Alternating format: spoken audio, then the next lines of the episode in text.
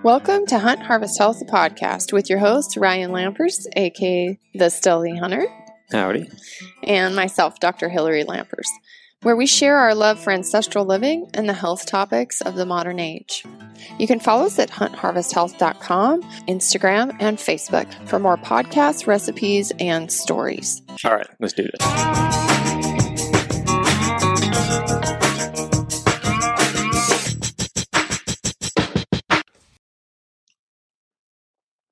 Hey, everybody. Welcome back to the Hunt Harvest Health podcast. Dr. Hillary here. It is a Sunday, middle of May. It's beautiful outside. I think it's in the 70s here in Montana. So we're starting to get a little bit of, I guess, spring and summer, which is wonderful. Um, I had done a post on Instagram this week. Uh, I've just been doing these little mind dumps on Instagram. So if you don't follow us at Hunt Harvest Health on Instagram, go ahead and do that. And once in a while, I'll just do a video. Usually it's driving to or from work because that's when I get time alone, pretty much. But uh, I'll just do talk about certain things that I've been thinking about and patients that maybe cases that I've dealt with. And so this week I did one on um, anemia and iron deficiency anemia and just kind of dealing with women this week at work who have had it and are struggling with it. And then also um, working with some men that are having anemia. And I thought it'd be pretty cool to talk about that as a health topic because I think it's very applicable, at least to 50% of the population, which are women out there. And then, um, you know, what are some reasons that men would be having anemia, etc. Also, I see a ton of thyroid dysfunction, and I think it's important to understand how anemia, iron deficiency anemia, and how iron plays into thyroid function. So I thought we'd just do a, a, a quick little podcast on that. Um, my plan is now, so I asked a question on Instagram a couple weeks ago. What do you want me to talk about on the podcast? And overwhelmingly, you guys wanted me to talk about health topics. But because of the question I asked on Instagram, I got so many responses that I could literally do two podcasts a week for months and have never ending topics to talk about. So, sound like a good plan? Um, I know that the podcasts that I listen to, uh, a lot of them are daily or they are multiple times a week. And that's um, really what I'd like to do is just have a reference for you guys so that you can come here often and learn new things. Um, obviously, that's applicable to our community, but when it comes to health, health is applicable to every person because pretty much the same rule applies when it comes to physiology and certain conditions. Obviously, men and women are different. Um, I haven't talked a whole lot about females because 85, 80, 85% of our listeners are men.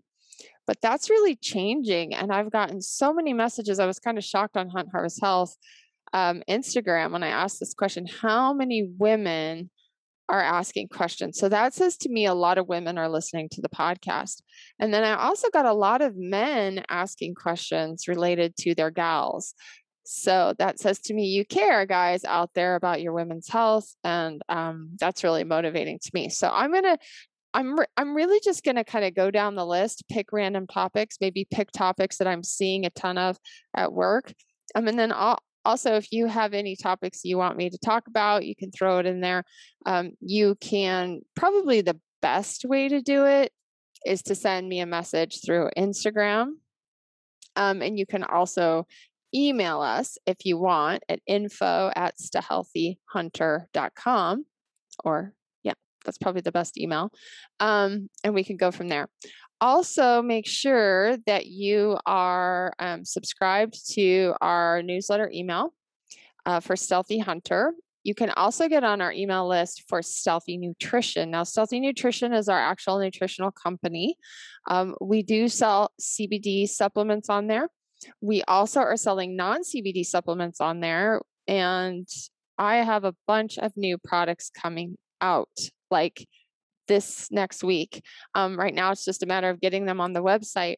And what's exciting about that is that I know for years, a lot of you have downloaded and done the gut restoration program, which has been on the website at huntharvesthealth.com. Um, uh, thousands of people have done that. And a lot of you are ordering the supplements that are complementary to that or recommended in the program through the Wellevate account that I set up years ago.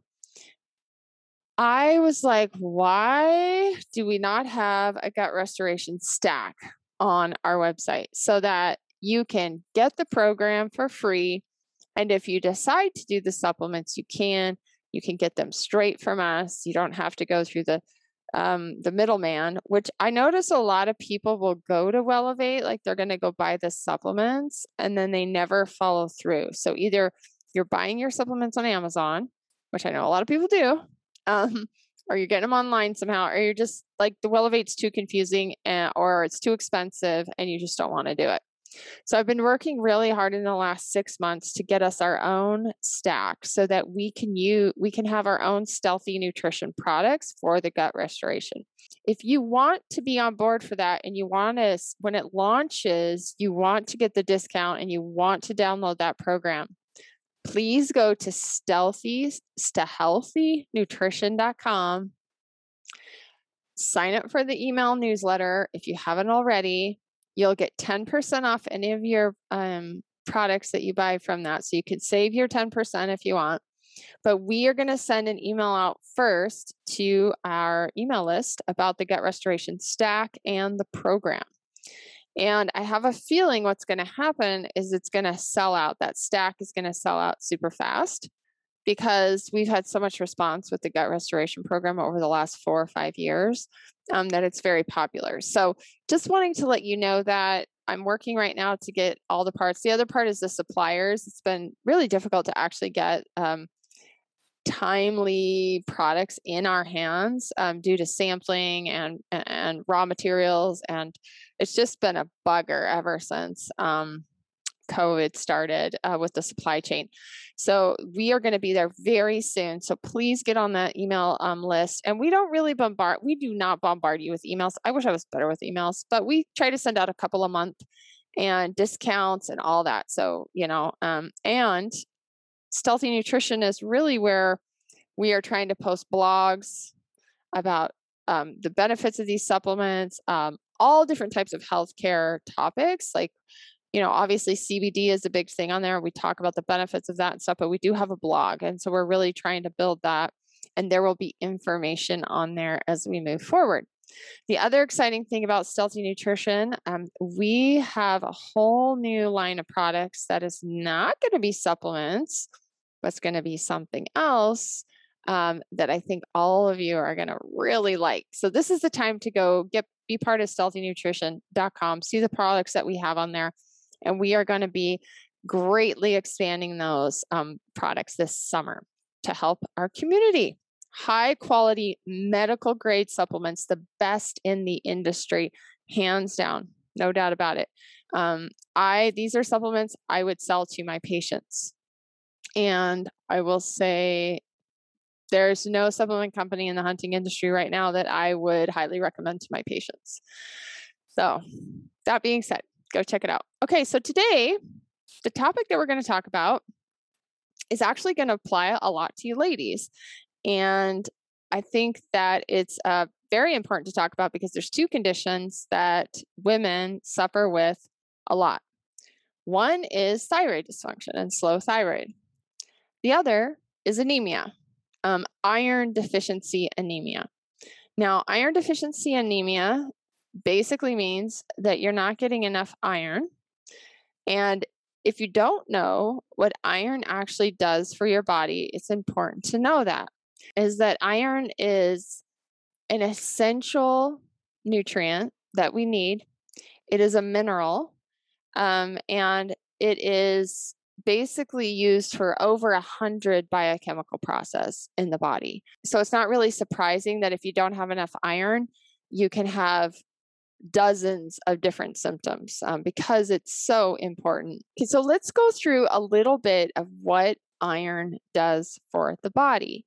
Iron is essential for red, red blood cell development. Red blood cells are produced by the bone marrow, and iron is required in order for your red blood cell um, to bind oxygen. Now, obviously, oxygen is very important for our bodies. We cannot live without oxygen.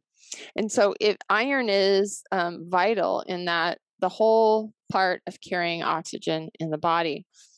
Um, women are most affected um, by low iron because one of the main reasons that you would not have enough iron, um, I mean, granted that you're eating iron in your diet or whatever, is because you bleed every month. So women are going to tend to have more problems with iron deficiency than men because women um, from the age of menstruation through menopause or up to menopause are losing blood on a monthly basis. So iron has to be replaced either through diet or supplementation.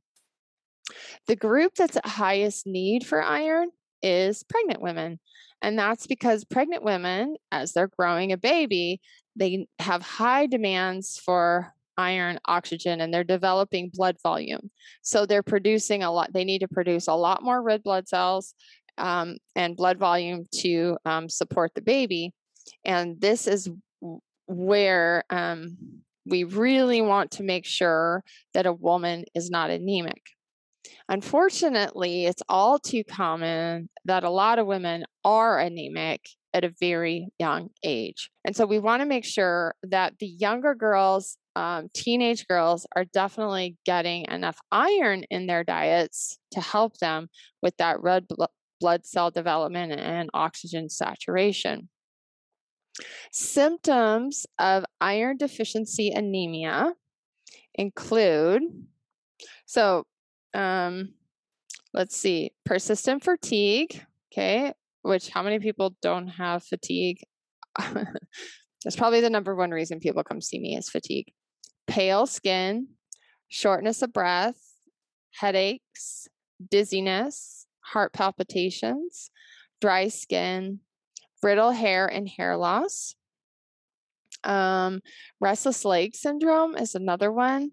Uh, brittle or ridged nails, uh, swelling or soreness of the tongue and mouth, which is really interesting because so many of these symptoms can correlate with other conditions. Uh, a, lo- a lot of times, anemia is missed. Now, going back to who needs iron, um, Obviously, men need iron as well, but they need much lower amount than women do. And that's because men are not losing blood. Makes obvious sense. The other group is postmenopausal women. Once you start stop losing blood, you are pretty much in the same category as a man with how much uh, iron that you do need. So, the first thing that we look at when we have anemia, iron deficiency anemia, is we're going to look at uh, we're going to try to decide whether or not a person has iron deficiency anemia. Is obviously we're going to look at history and we're going to look at these symptoms. So if a patient comes in, she's a woman of menstruating age, and she starts complaining of any of these symptoms, then we're going to put anemia, iron deficiency anemia, as maybe one of our differentials. The other differential that is very similar to iron deficiency anemia, and actually they are very intertwined because iron is important for thyroid function. Low thyroid is so common today, and I think it's an eight to one ratio of men to women. So it's very rare that I'm diagnosing men with thyroid disease. Um, but it's very common that women are coming in with thyroid disease or what we call kind of euthyroid sick, where they have low T3 um, their numbers may look normal, and I'm going to talk about what labs to run here in a minute. So we'll go over that in a minute. But they'll come in and they'll have this like all their thyroid numbers look okay, but their T3 is in the normal range, but it's low normal. And they can't really ever get their T3 up. Now, if you're iron deficient anemia, anemic, you're going to have a hard time converting into T3 from T4. Um, thyroid hormone, the whole panel, of, you know, the whole panel of thyroid hormone is basically testing the different hormones, one secreted by the brain called TSH, which is most of you might know that because your doctors run it in the past. But TSH then tells the thyroid and other peripheral tissues to produce T4. T4 is a inactive form of thyroid. And it then has to be converted into T3. T3 is the active form of, uh, of, of thyroid. There's also one called reverse T3. And reverse T3 is kind of the feedback loop that's going to go back to TSH and it's going to say, okay, we have enough uh, T3. We don't need to make any more TSH. So it's just, it's like a circle. And what you'll find is that there's enzymes that control these different pathways. And iron is very important for one of the enzyme pathways, especially in conversion from T4 to T3. So, what'll happen is if you don't have enough iron, you might sometimes just go from T4 to reverse T3. You never get active T3, but the TSH will go down because it's getting the signal. And so the labs will look sort of normal and they'll be in the normal range, but T3 will be low. Now, um, the range of T3 in our lab is about 2.2 to 4.1. Some labs will say optimal in a woman is a man or woman is 4.1 to 4.5. It's very, very, very common for me to see women in the reproductive years having a normal T3, but it's maybe like a 2.4, 2.6. It never goes over three, maybe a three, um, but the rest of their numbers are normal. So when they go to their doctor, their doctor just runs TSH and they their TSH is in the normal range under two or under four, which I wouldn't consider normal, but let's just say, you know, two. And they'll say, oh, you're fine. But the person feels lousy. And on top of it, the gal is having all these symptoms. She has really bad fatigue. She has shortness of breath. The kind of shortness of breath where she's like, I just walk up my flight of stairs in my house and I'm like winded. Um, she's mentally fatigued. It's hard for her to get a thought and to to like get going. Um, she might look pale. Her skin looks paler. It could be the middle of summer and she looks sort of pale. Um, her nails are pale, and her um, she's maybe got ridges in her fingernails. Um, some of the other ones are, which is really interesting because women don't correlate this, is that the heavier your periods are, the more blood you're going to lose, right? So the the heavier and the longer your period is, the more blood you're going to lose. The more blood and the longer your period is and the more blood you lose, that is actually a sign of anemia. So it makes sense that if you lose a lot of blood, you think, yes, I'm going to be more anemic because I lose all this blood.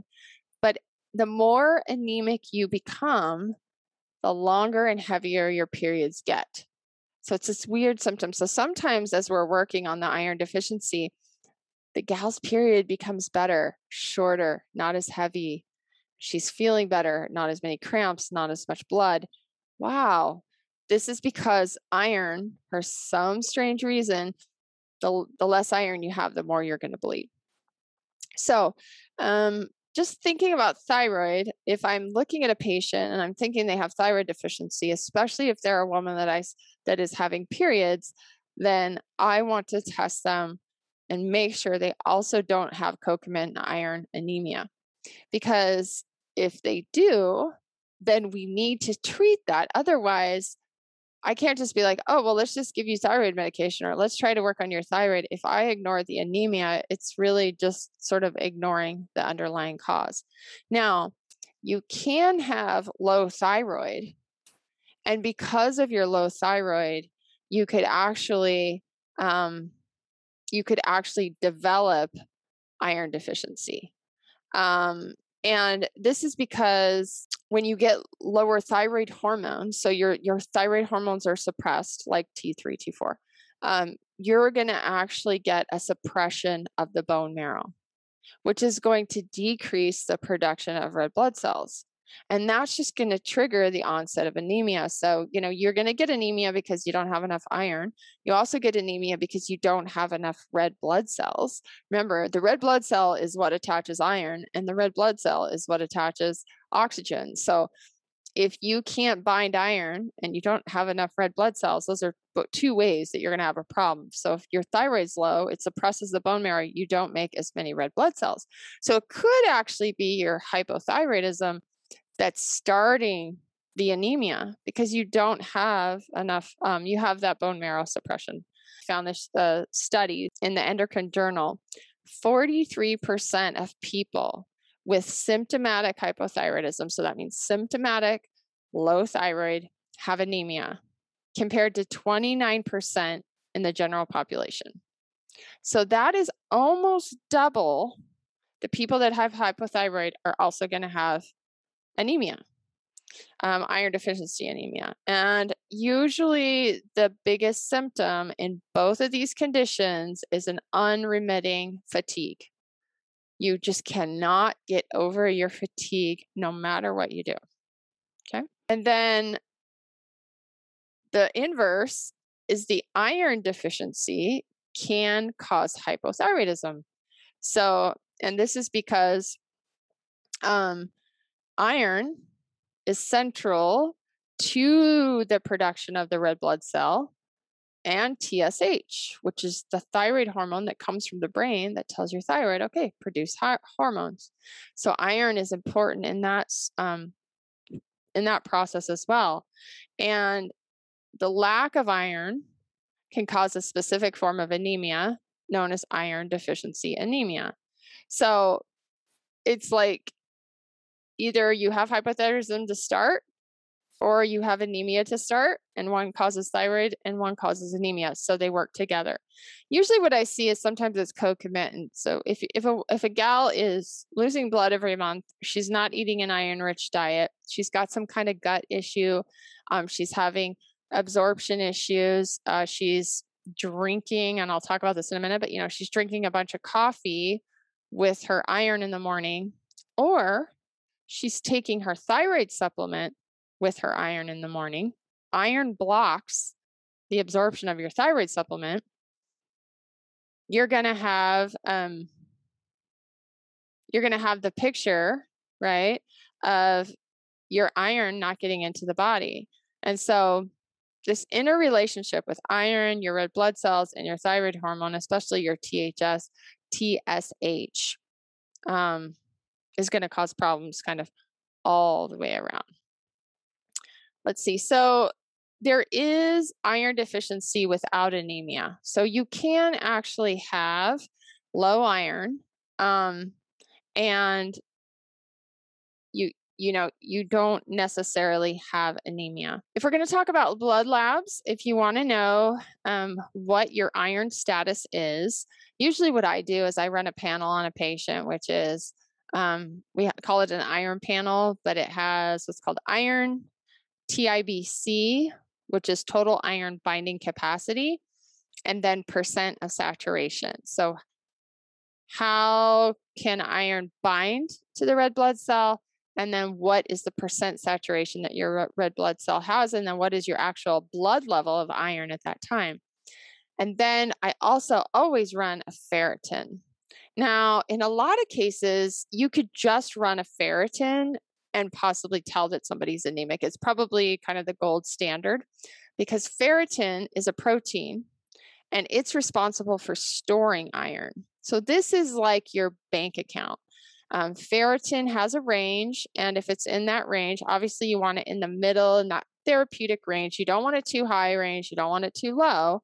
Again, this is the thing with big ranges in labs is like if you have a 30 range, you might still be in, but that's the low end of the range. And then if you're at 200 or whatever it is, you're up there, you're getting a little too high. So you want to be kind of in the middle of the therapeutic range. Um, and that ferritin basically helps you store iron. So you are going to take in iron and you're not going to utilize all that iron. So your body is going to store it um, and that's what ferritin does it, it stores the iron. This is why having too much iron, especially in men and postmenopausal women, is dangerous because of ferritin. It will take it and store it, and it stores it in the liver. Okay, and this is really hard on the liver. We don't want that. It's very inflammatory. Ferritin is actually a marker for inflammation as well. So if ferritin is too low, it means you don't have enough protein to actually um, store iron in the body. So you just don't have a lot of money in the bank. If your ferritin is too high, it means that your body is taking all your iron and storing it. And you can, can see like people having iron issues, like they don't have enough iron in their blood, but their ferritin is really high. So the body is taking it and storing it. And this is where it becomes dangerous and becomes inflammatory for the organs. Um, I've seen high ferritin, obviously, in people that have um, the liver disorder where you store iron is called hemochromatosis. And I have worked with some patients that have that. And in a lot of cases, it's actually genetic. So they have genetic family lines of this where they store it. So you, you know, if you didn't know that about a patient, you run them and their ferritin's either borderline high or you run a sequence of labs over six months to 12 months and you see this like ferritin's high and then it's normal, and it's high and it's normal. And then you can run some genes to see if there's genetic um, stuff like that. But hemochromatosis is where you're going to store iron in the liver and that's an actual medical condition but a lot sometimes i've had patients who are alcoholics and their ferritin is super high um, and then again it's very inflammatory so as it tells me something not right is going on something very inflammatory is going on but on the other end if you don't have enough ferritin it just means you cannot trans you're not storing iron and that protein is too low for you to even have that backup. So you basically don't have any money in the bank. Whatever iron you get, you're using up. And so obviously, if you're bleeding every month, you're just getting rid of all that iron, you're losing red blood cells, and you're going to continue to have those symptoms. Um, now, hyperthyroidism, which is more rare than hypothyroidism. Hyperthyroidism is like Graves' disease and people's thyroid just getting too fast. Um, we can see that in people with hyperthyroidism, they're going to have an elevation of ferritin. So let's just say you ran, you run around, you know, you run their iron panel or their ferritin or whatever, and you see that it's high. Again, figuring out what your differentials might be. And if they come in complaining of anxiety, weight loss, insomnia, um, over sweating, heart palpitations, you can also have really bad fatigue with hyperthyroidism, almost like narcoleptic fatigue, um, but you're you're like wired and tired really bad.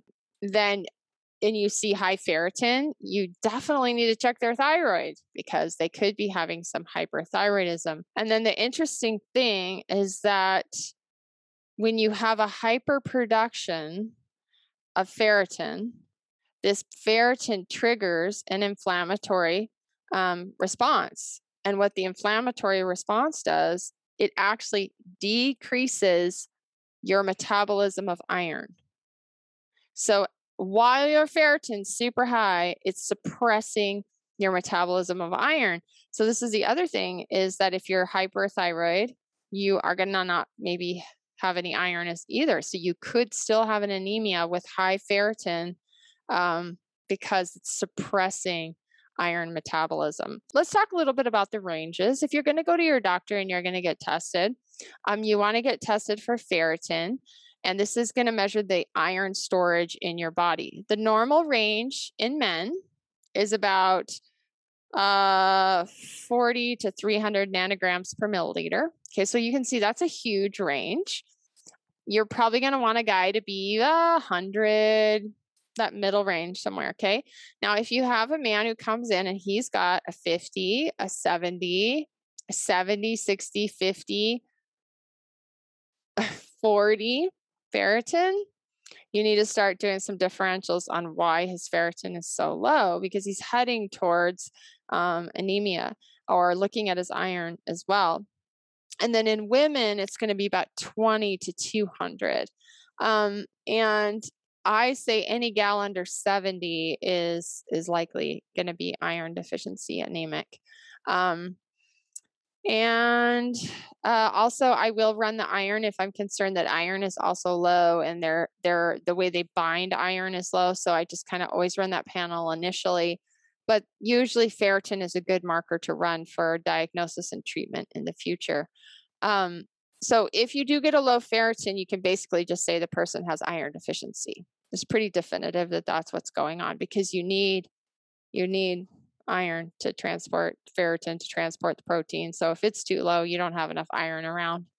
Um, and if you're thinking someone has hyperthyroidism and their ferritin comes back really high, um, then you can for sure say they have hyperthyroidism, no doubt about it. Ferritin is not part of a routine blood screen, so you have to get it, you have to request it basically. Um, I don't know why they don't just run it on all women for sure that are young and uh, of reproductive age or having men's um, periods.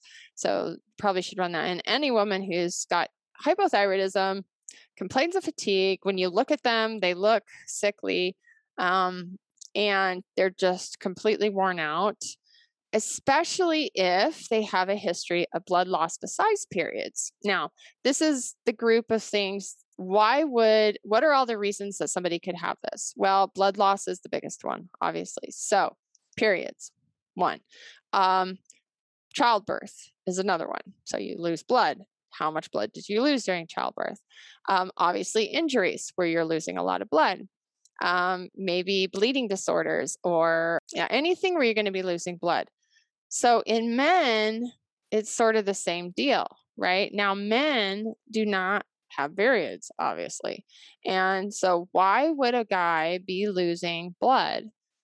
The main reason that a guy is losing blood is because he probably has some sort of a bleed internally. This is another reason women can have it. I've seen it in postmenopausal women who are st- anemic, and maybe they were always anemic and they never got their iron fixed. And it's a gut issue, but you always want to rule out and make sure there is not a gut bleed somewhere internally that's just slowly seeping. Um, my aunt had this recently. She's very ill. She was in the hospital for a long time, intensive care. She has a bunch of liver issues. Um, and basically, her what was happening was her liver had these little holes in it, and it was basically seeping blood into her stomach. Like they had to go in and patch up like cauterize all these hundreds of little things that were just slowly leaking blood into her system. So, the things to watch for um, if you think you're bleeding internally is obviously having any of the symptoms of anemia, fatigue, shortness of breath, pale skin, not feeling well. And then in your stool, if you have like overtly black stools, like black stool is a sign of blood. And that's usually blood that's upper in the thing. Another would be bleeding ulcer, right? Men stressed out, get an ulcer, it's bleeding. Um, unless they're coughing up blood, you know, it's going to go the other direction. So any black stool. Now, frank red blood in the toilet, that's usually on the lower end. So how I would compare this is like Crohn's disease versus like uh, ulcerative colitis. These are irritable bowel diseases. Crohn's, you can bleed ulcerative colitis you can bleed, but Crohn's is higher in the GI tract, ulcerative colitis is lower in the GI tract. And so you're going to have more frank red blood with ulcerative colitis. But that's another thing. Does the person have irritable bowel disease? Because when these people have flares, they can bleed and they can lose blood. And so that could be another reason that people with chronic disease have more anemia because they more easily lose blood related to whatever their chronic disease is. Um, and unfortunately, too, there's a lot of medications that people take, especially like biologics. Um, some of the uh, biologic infusions that are used for autoimmune conditions like rheumatoid arthritis or ankylosing spondylitis or some of these, um, they can uh, use up iron. And so they you have to get iron infusions um, in these cases. In a lot of cases, people just get very anemic, and so usually they're giving people iron infusions because the drug itself. Um, and I didn't look up the bind the, the action of these drugs, but I know patients that are on them. I I can't remember if it's a binding issue with the iron or if it's using up iron. I don't know. And I'm sorry I didn't look that up, but just remember anytime you're on medication, you can never not rule out medication until you've looked up the mechanism of action. And so these heavy duty biologic drugs, and I'm sure there's a bunch of other drugs that deplete iron. Um, so always look that up if you're on a drug and you don't know if it that could be causing your anemia. But of course, any bleeding situation. So in men or postmenopausal women, we still see ferritin really low uh, we have to be concerned with that. Now, I have had some patients that they just run, I think it's more of an absorption issue, a gut issue compromise. They just don't absorb iron well. And so they're going to tend to run on that lower end. And then, especially if they're like exercising and they're demanding a lot from the red blood cell, um, they're having a lot of turnover. And then, of course, if they have hypothyroidism or thyroid disease, then they may be utilizing the iron differently as and that is playing into it. So in my profession, I'm always thinking of the gut and I'm always thinking of food first. Um, and you know, Ryan and I have talked a ton about nutrient dense animal products, and um, iron falls into that. So there's two types of iron. There's heme iron and there's non-heme iron. Heme iron is better absorbed by the body. So heme iron comes from animal products. So liver, oysters, beef, um, organs, anything that's got some blood or has some animal product to it, that's going to be heme iron and our cells uh, utilize that better. Plant products have non heme iron, and so plant pod- products do have a lot of iron in them. The problem with that is that non heme uh, iron in plants has sometimes competitors in the plant like phytates or oxalates or a number of different things within the plant that make it actually harder for your body to absorb. You want to think about um, those foods. So what I what I tell people is beef is great, oysters are great, liver is great. Um, actually, chocolate has quite a bit of iron in it. I mean, I don't always recommend that, but it does have iron in it. Um, sardines have iron in them. Uh, hard boiled eggs have some iron. Chicken and turkey have some iron and those kinds of things. Lots of bean, lots of beans and peas, legumes. These are all higher in iron as well. But again, there are grains, so there can be some competitive inhibition. Spinach, you do have to cook the spinach because of the phytates. It has iron as well. Cashews do. Um, whole wheat does. Raisins do. Tomatoes, cooked tomatoes do and then tofu. But really, like if you want to get the most absorbable type of iron through your diet, you want to think about eating animal rich heme, um, heme containing iron foods. Now, that being said, if you're not, you know, if I've had people send me messages and be like, "Well, I've done all those things, you know, I've I've been eating those foods and uh, my iron is still really low."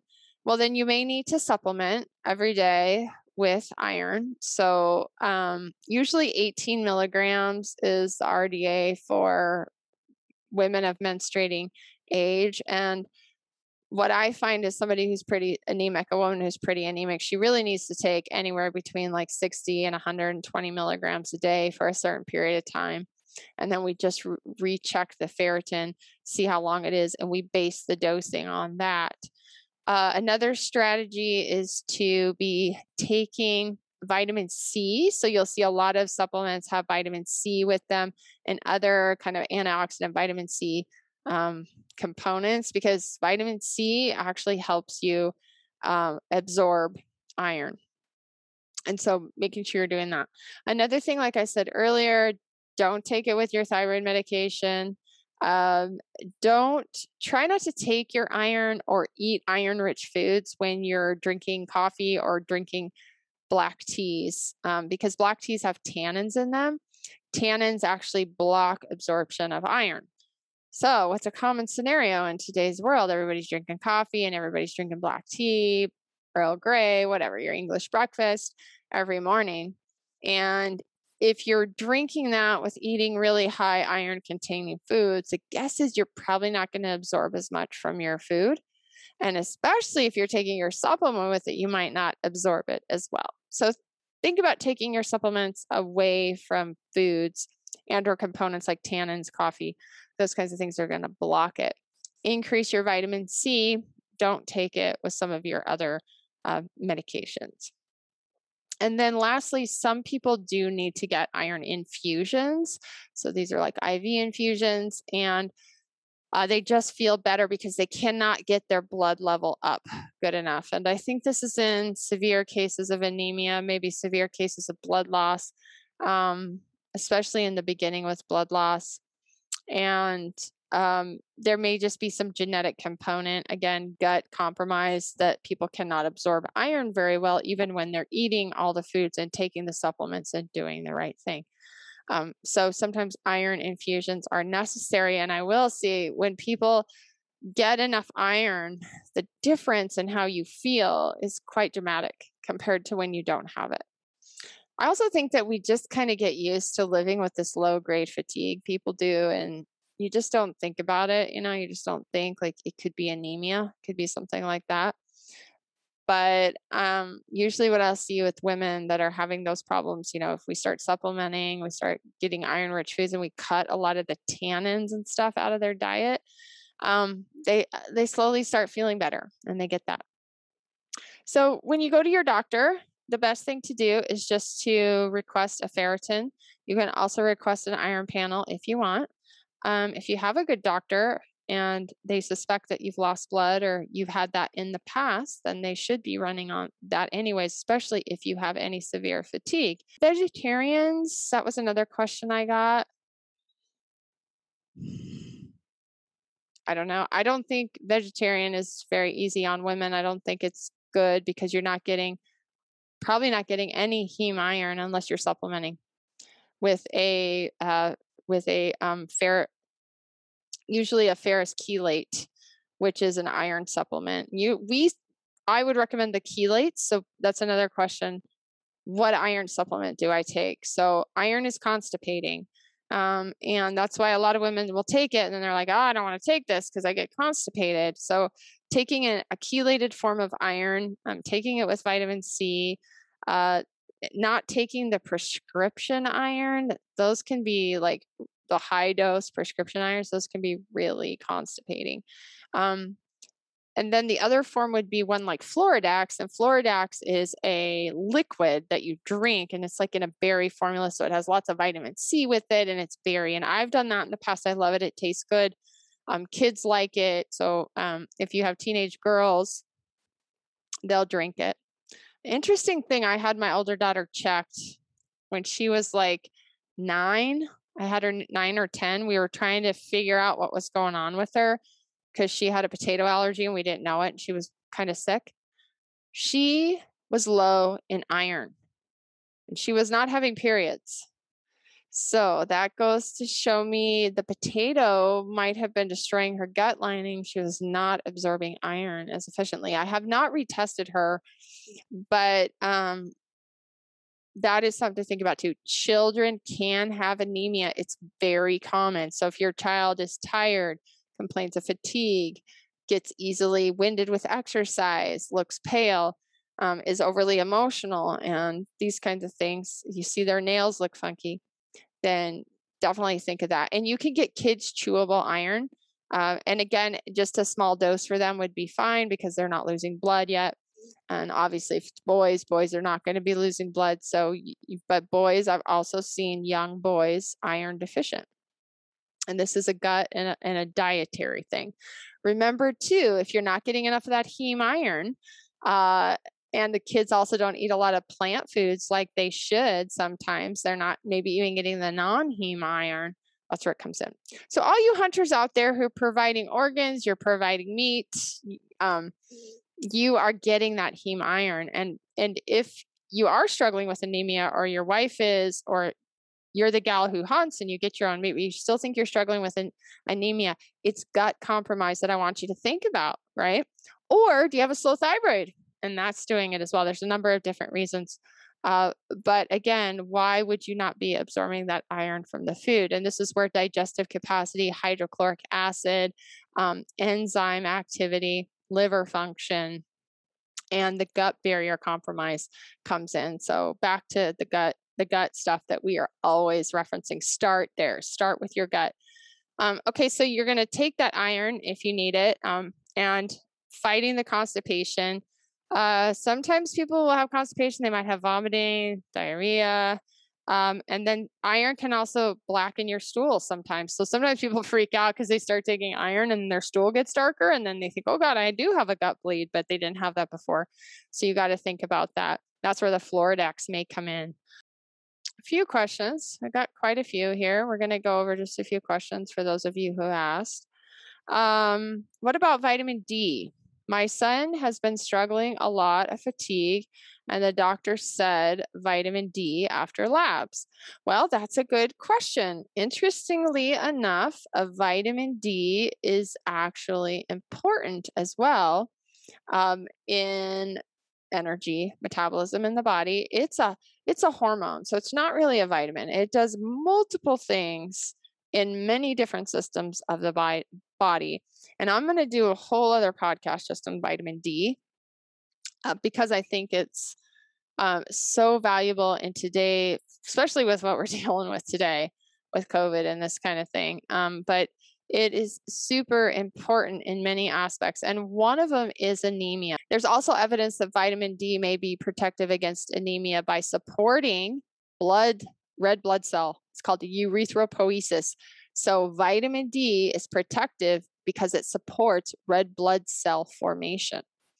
Um, other hormones that have to do with calcium, um, include, including fibroblast growth factor 23 and parathyroid hormone, which regulates calcium in your blood, have also been found to be associated with adequate levels of iron and adequate levels of red blood cells.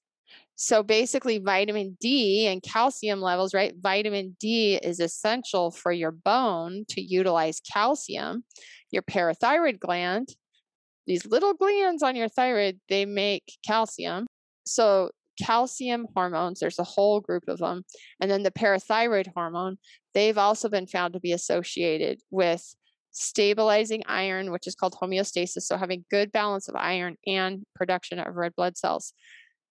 So, yes, not having enough vitamin D might actually lead your body not only to having calcium issues with the bone, but it's associated with having possibly lower iron status and lower red blood cell production. So, you know, obviously there's a lot of clinical trials going on this, but they're they're kind of this this one that I found on PubMed.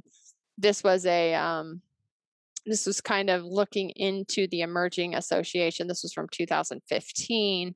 Um, they're saying there definitely needs to be more uh, research going into vitamin D as a treatment approach for anemia. Now, I would say in today's world, everybody needs vitamin D. Now, I think you should get your levels tested, and that's because some people bind vitamin D really well and you can give them a good dose and they will get their levels up and then you can decrease the dose and they can they can um, manage manage their levels. Some people genetically have really poor vitamin d um, they have poor vitamin d receptor attachment issues so even at high doses they just don't attach vitamin d very well and those are people that tend to have to be on higher doses of vitamin d long term and they still don't get this huge rush in blood in um, blood value. So we'll talk more about that when I talk about vitamin D in the podcast, another podcast. But it looks like vitamin D definitely has influence on whether or not you're going to be able to um, ward off anemia, which is really cool. So, yeah, I would definitely say um, having vitamin D status is important. Um, and then this woman asked, I'm suffering with all of these symptoms. What food, food should I eat and what should I avoid? So, talked about that again eating those heme iron foods, animal foods. Uh, organs are my favorite, liver's my favorite. So, what I did last night was I did, I took grind, uh, Brian will just take the scraps off of animals and he, he puts it in. He says grind. He'll write it on things. So that means we're going to grind it into hamburger. So I took a big package of those out. I took an elk liver out and I took a mule deer heart out. And what I did was with my Meat Your Maker meat grinder, which is fabulous. If you don't have one of those, you need one of those because it is like the creme de la creme of meat grinders. Um, I ground up the venison, half of the venison heart, and then I did about a third of the elk liver because this isn't even the whole elk liver. I think this is maybe only half of the elk liver that we had, but I did about a third of the liver and I ground those together. Then I add spices like garlic and Italian herbs so my kids will eat it. And then I grilled it in a little bit of bacon fat. We had bacon in the morning, so I used a little bit of the bacon grease and I grilled them in the bacon grease. and we had hamburgers, right? I had a burger with salad. My kids had hamburgers. They both ate them up. The neighbor girl ate them up. Everybody loves it. Liver is gross. A lot of people don't want to eat it. Um, we do like heart right off the grill. You know, that's fine. But we also have kidneys and other organs. Eh, they kind of taste whatever. But these are all really rich, rich sources of heme iron. So I want my girls to eat them. I want to eat them myself. And so this is a great way to do that. So if you are, if you do have wild game and your husband and or yourself is harvesting the organs, that's a great way to be making sure that you're getting heme iron. Um, again, foods that I would avoid, the biggest foods that I would avoid would be, um, well, obviously processed foods. Processed foods do nothing for you. They destroy the gut lining. Um, if you have allergies to gluten and flour, uh, gluten, dairy, these are also inflammatory foods. For some people, you don't do well with them. It's going to destroy your gut lining. In my situation, like my kids' situations, they're allergic to potatoes. So we totally we cut potato out of our diet. We don't do those. And then sugar. Sugar is probably the hardest. A lot of my patients who can easily get rid of gluten, easily get rid of dairy, boy, they have a hard time with sugar, mm. those kinds of foods. And then obviously not eating iron rich heme foods with a bunch of tannin foods or foods that are going to block absorption of your iron getting enough vitamin c and or taking your vitamin c around your iron containing foods and or supplements. That would be another good thing to list. And i listed the foods earlier in the podcast um, that i think are great. And if you're a vegetarian i think you need to supplement just plain and simple. But those are the foods that i would recommend. And if you are if you get your ferritin checked and you are under 70, I would also advise supplementation. Okay. Are low thyroids linked to mold exposure? So, yes. So, just like being anemic can mess up your thyroid and cause the hormone thyroid conversions to be off, toxic toxic exposure and environmental exposures do the same exact thing. Actually, mold toxicity, mycotoxins, we call them, um, exposure is really not good. I'm in, currently finishing up my Bredesen protocol for cognitive impairment training to be a certified practitioner. And uh, there's a whole section on mycotoxin exposure. So there's an actual Alzheimer's type that is because of toxic exposure, and a lot of it is related to mold. So definitely something to think about if you um, are you know you have mold in your environment.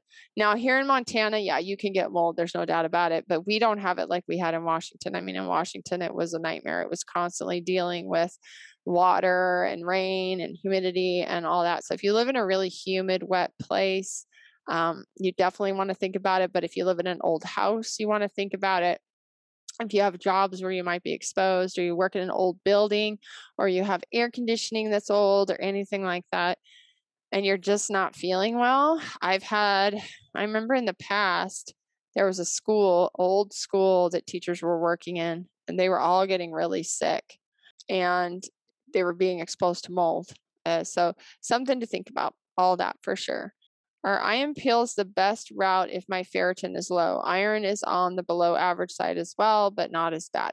So, yeah, so we're always consuming iron. This is the other thing with blood levels is that if I take your blood right now your serum is going to give me what your iron level is in your blood right now. If I look at your ferritin as well, that's going to tell me how much of that protein you have so that you can carry the iron and store it. If your ferritin's low, it's going to say, well, you might have normal iron in your blood. Your uh, iron might be a little low, but it might actually be normal. But if you don't have enough ferritin, you're not going to be able to utilize that iron as well. And you're not going to be able to store it as well, which you're going to need for backup, right? I would say that, yes, like I said earlier, low ferritin is pretty much going to be iron deficiency anemia. So you've got to replace the iron that way.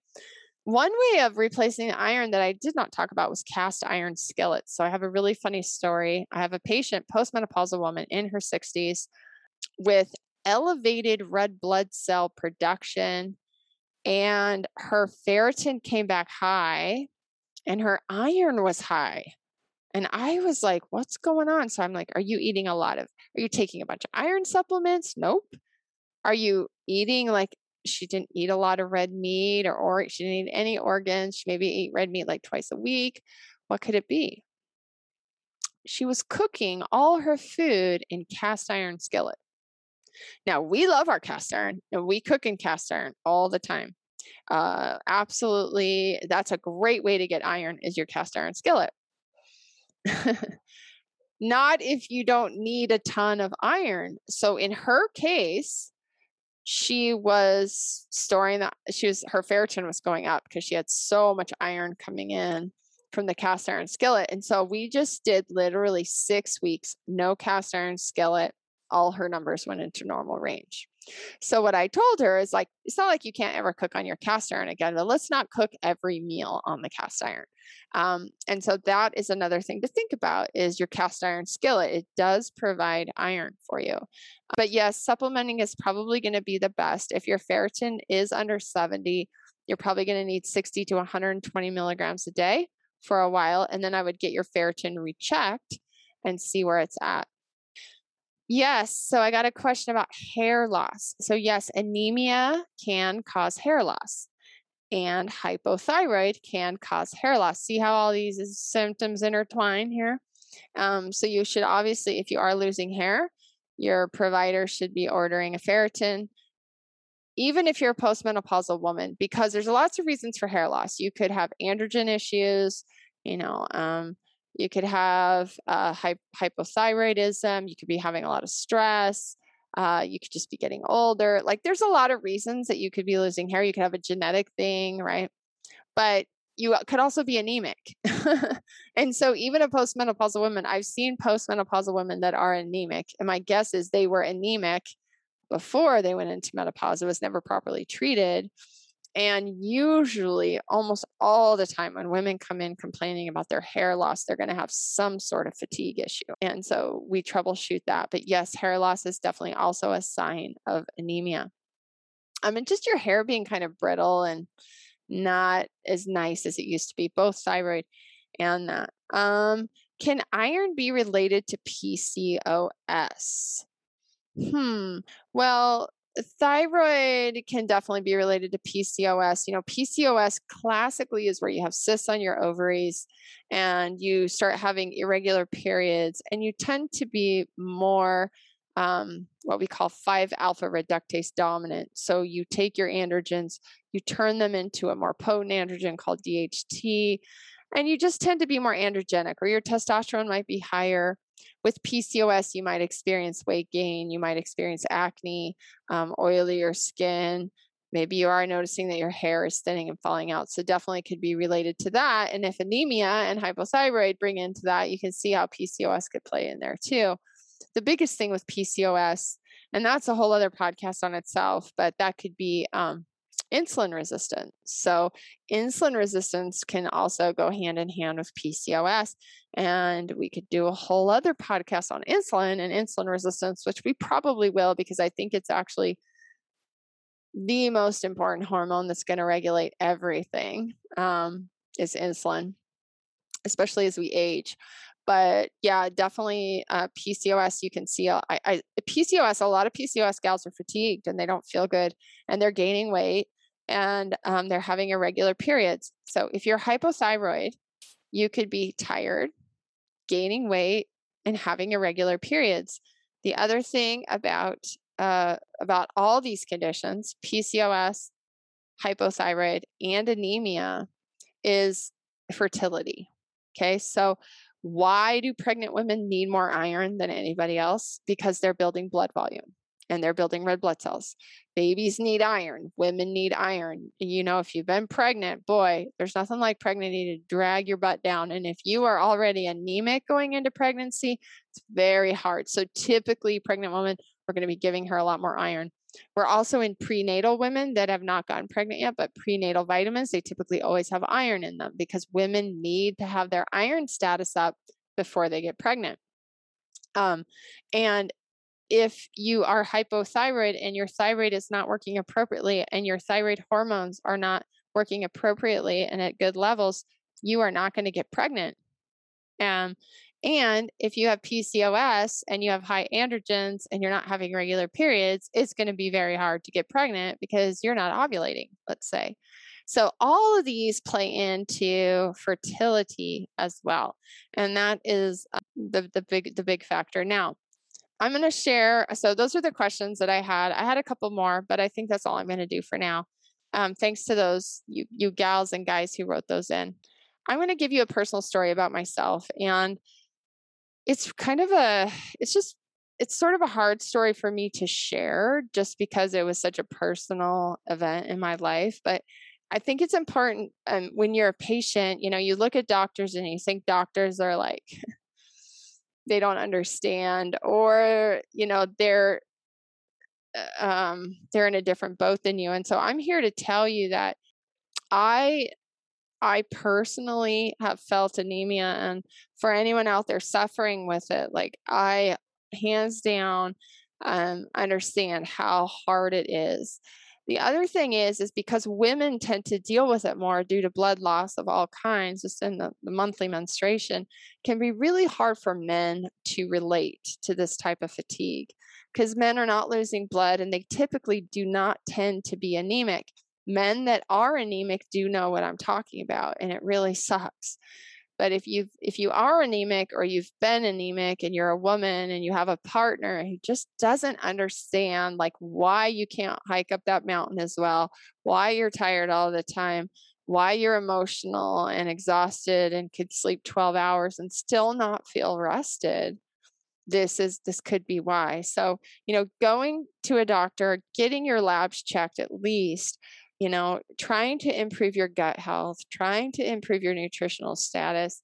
And also, you guys just being patient with your wives because this is such a hard thing and it takes time. Once you become anemic, this is not an overnight fix.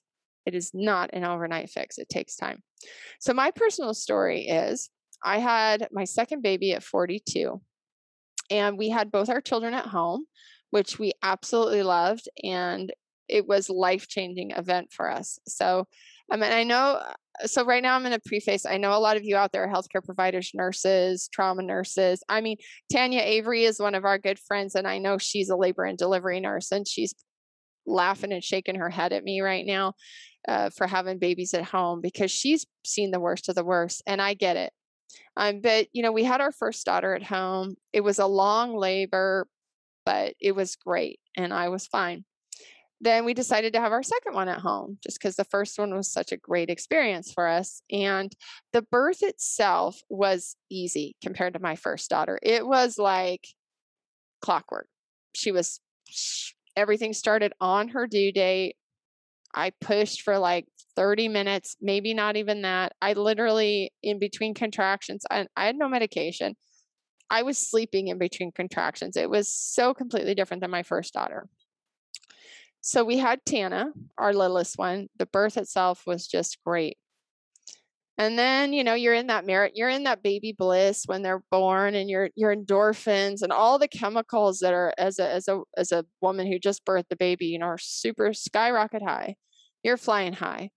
And especially when you haven't had medication, because I the medication you you know you could you, you just like I think this you're feeling all that way more because the pain and all that stuff um, I don't know. I've never had my baby in a hospital with drugs, and I see now why women do that because it's hard and it's painful.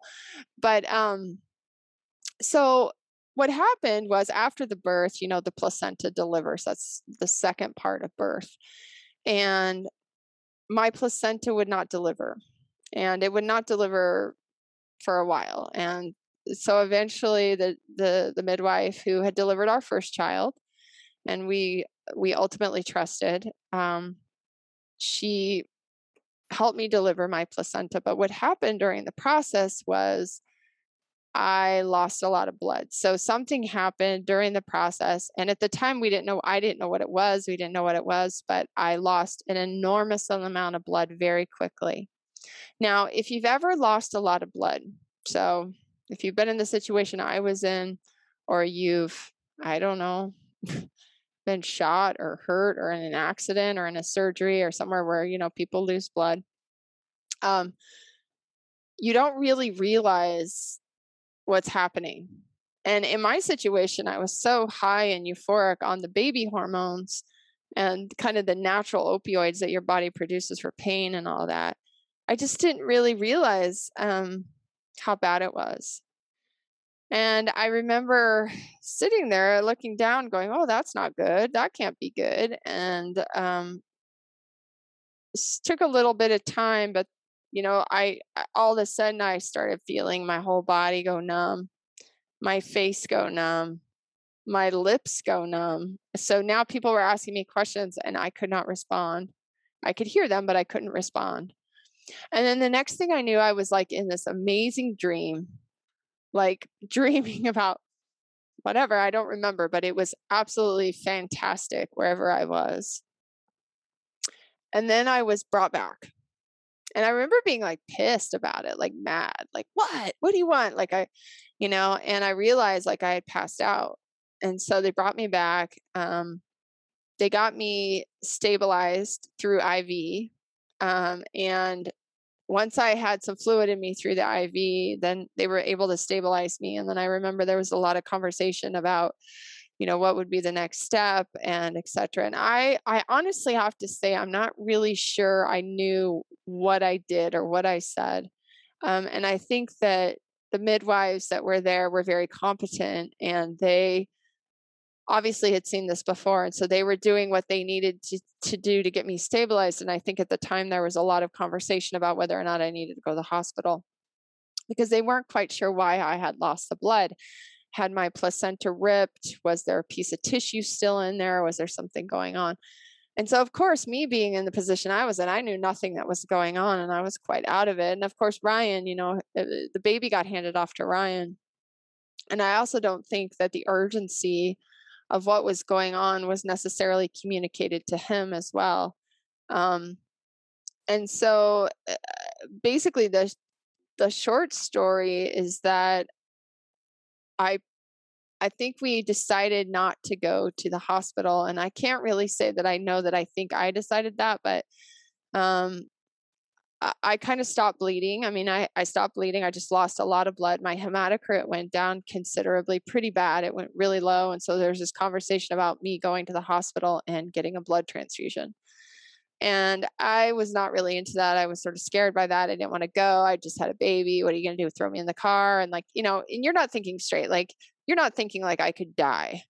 You're just not thinking straight because you just had a baby. It's it's a different place. And so, um, they stabilized me with fluids and I started feeling better and then I was okay, you know, and then I laid there for a few hours, 5 6 hours something and then I seemed to be okay and then um they sat me up. Uh, they wanted to take me to the bathroom and they sat me up and I passed out again. So I sat up and I just didn't have enough blood volume for blood to go to my brain. So I passed out again.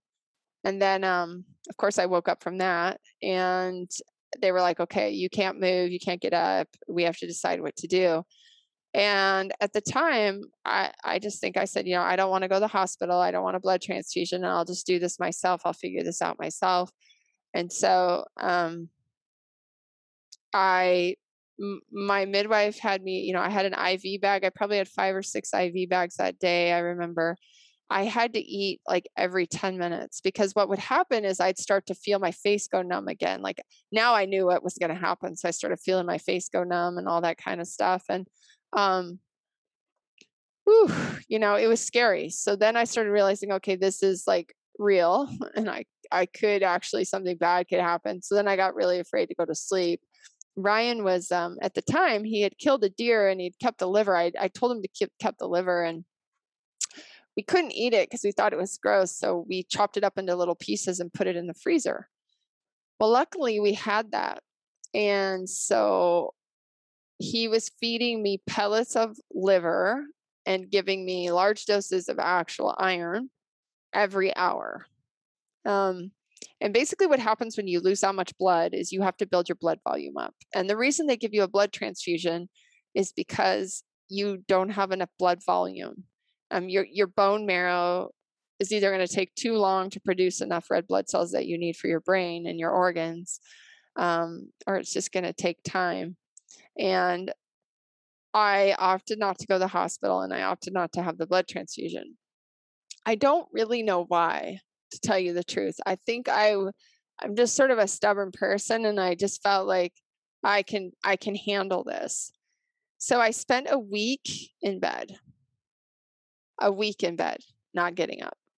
the absolute worst migraine I've ever had in my life. Like I can't even describe the migraine um, for two days. Um, yeah, it was not the best moment of my life. and I had like uh, quite a long recovery from that. So I was able to go downstairs. I don't know, it took me a, a, week or two, 10 days to go downstairs or longer. And then I could do, you know, you have a baby, you're a new mom, you're exhausted already, you're not sleeping already. Um, but I was very anemic. My hematocrit had come back up. I was only bleeding a little bit. And then about four weeks after her birth, I was standing at the kitchen doing dishes at the sink it's funny like these things you never forget like i remember looking out the window it was the it was like she was born middle of it was like the end of may it was right before memorial day weekend it was actually right around this time in may. Um it was actually the week before memorial day because i ended up yeah so what happened was i was standing there and i literally thought i peed my pants and i looked down and there was just blood everywhere. And i was like oh my gosh so, um, of course, I called Ryan. He was on a trip to Oregon or something. He got back and called my midwife, and she said, Yeah, you need to go get an ultrasound right now. So I went in, I got an ultrasound, and they found, a, could see a little piece of tissue, which they, which was placenta, pretty sure. So what had happened is the placenta had ripped. Um, and they said, Yeah, that's probably what's bleeding, and you're going to need to get that out. So I had to find a surgeon to take that out. Friday on Memorial Day weekend, I had an appointment, and um, basically the woman just scolded me the whole appointment for having a baby at home. Um, and then uh, uh, the next week, she did the surgery for me. I had to have a D&C where they went in and they cleaned it out. And, um, but I did not need a blood transfusion because by that point I had built my blood volume back up but it was really a traumatic event for me. It's like it's one of those things I look back on now and I'm like, I think if I was going to have another baby now, which I never would because I'm too old, but I would definitely have it in a hospital. And not because uh, the experience of the birth wasn't fabulous, they both were. It was because of that bleeding incident. And looking back on it, if I had, you know, thought about it better and we had made a better decision, and I also think if we had been better informed about it, I probably would have went to the hospital, had a blood transfusion, had the D&C there, and I would have saved myself a good six weeks, four to six weeks of being absolutely miserable and anemic to the point of literally lifting, opening the fridge was exhausting, like exhausting. So since that time, and that was Tana's six now, um, I have struggled, and prior to Tana, and even with Paley, I struggled with anemia. It was kind of one of, it's just one of my things I struggle with. And so ever since Tana, I've had this up and down roller coaster of dealing with anemia. And um, I'll have good phases where I'm really good, and then I'll have probably what happens is I get run down. I'm overdoing it. I'm either over exercising, I'm pushing myself too hard. Um, and I'm not maybe eating as well as I should, etc. I'm not supplementing, I'm not taking my iron because I actually have to take iron on top of all my um, heme foods that I'm eating. I just quit doing that sometimes. You know, you start feeling better. Patients do it all the time. You start feeling better, you just stop doing it, which is fine. But in my case, it's gone back down. So in the last couple of months, I started feeling that fatigue set in again. I, that feeling again of like, what is going on? Why am I dragging? And I'll have a good week and then I'll exercise and feel great. And then I'll have days where I just feel like I can't get out of bed. So I had my blood tested. And what is my ferritin? 34. And I need to be over 70. Not only that, I have historically low T3. So my thyroid looks perfect, except my T3 never gets above three. One time it got above three last year, and I was feeling pretty good then but it rarely ever gets over that. So, you know, it's like I'm always having to remind myself as a doctor too, like practice what you preach.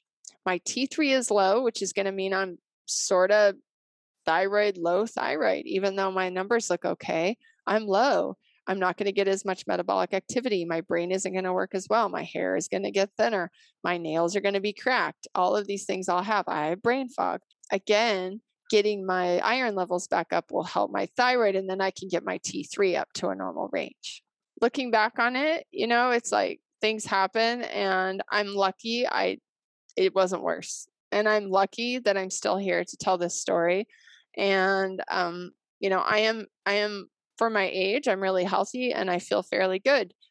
But a lot of the signs, you know, when I'm not feeling well, I have to remember um, what I need to be doing to keep up my activity level, to make sure I'm getting good red blood cell production, that I have enough iron to carry oxygen so that I have energy.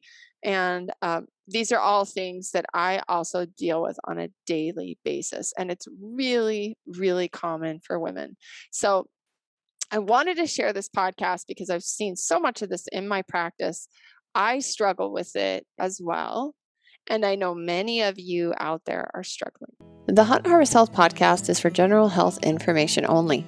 This podcast is not to be used as a substitute for medical advice, diagnosis, or treatment of any health condition or problem. Any questions regarding your health should be addressed to your own primary care physician or other healthcare provider.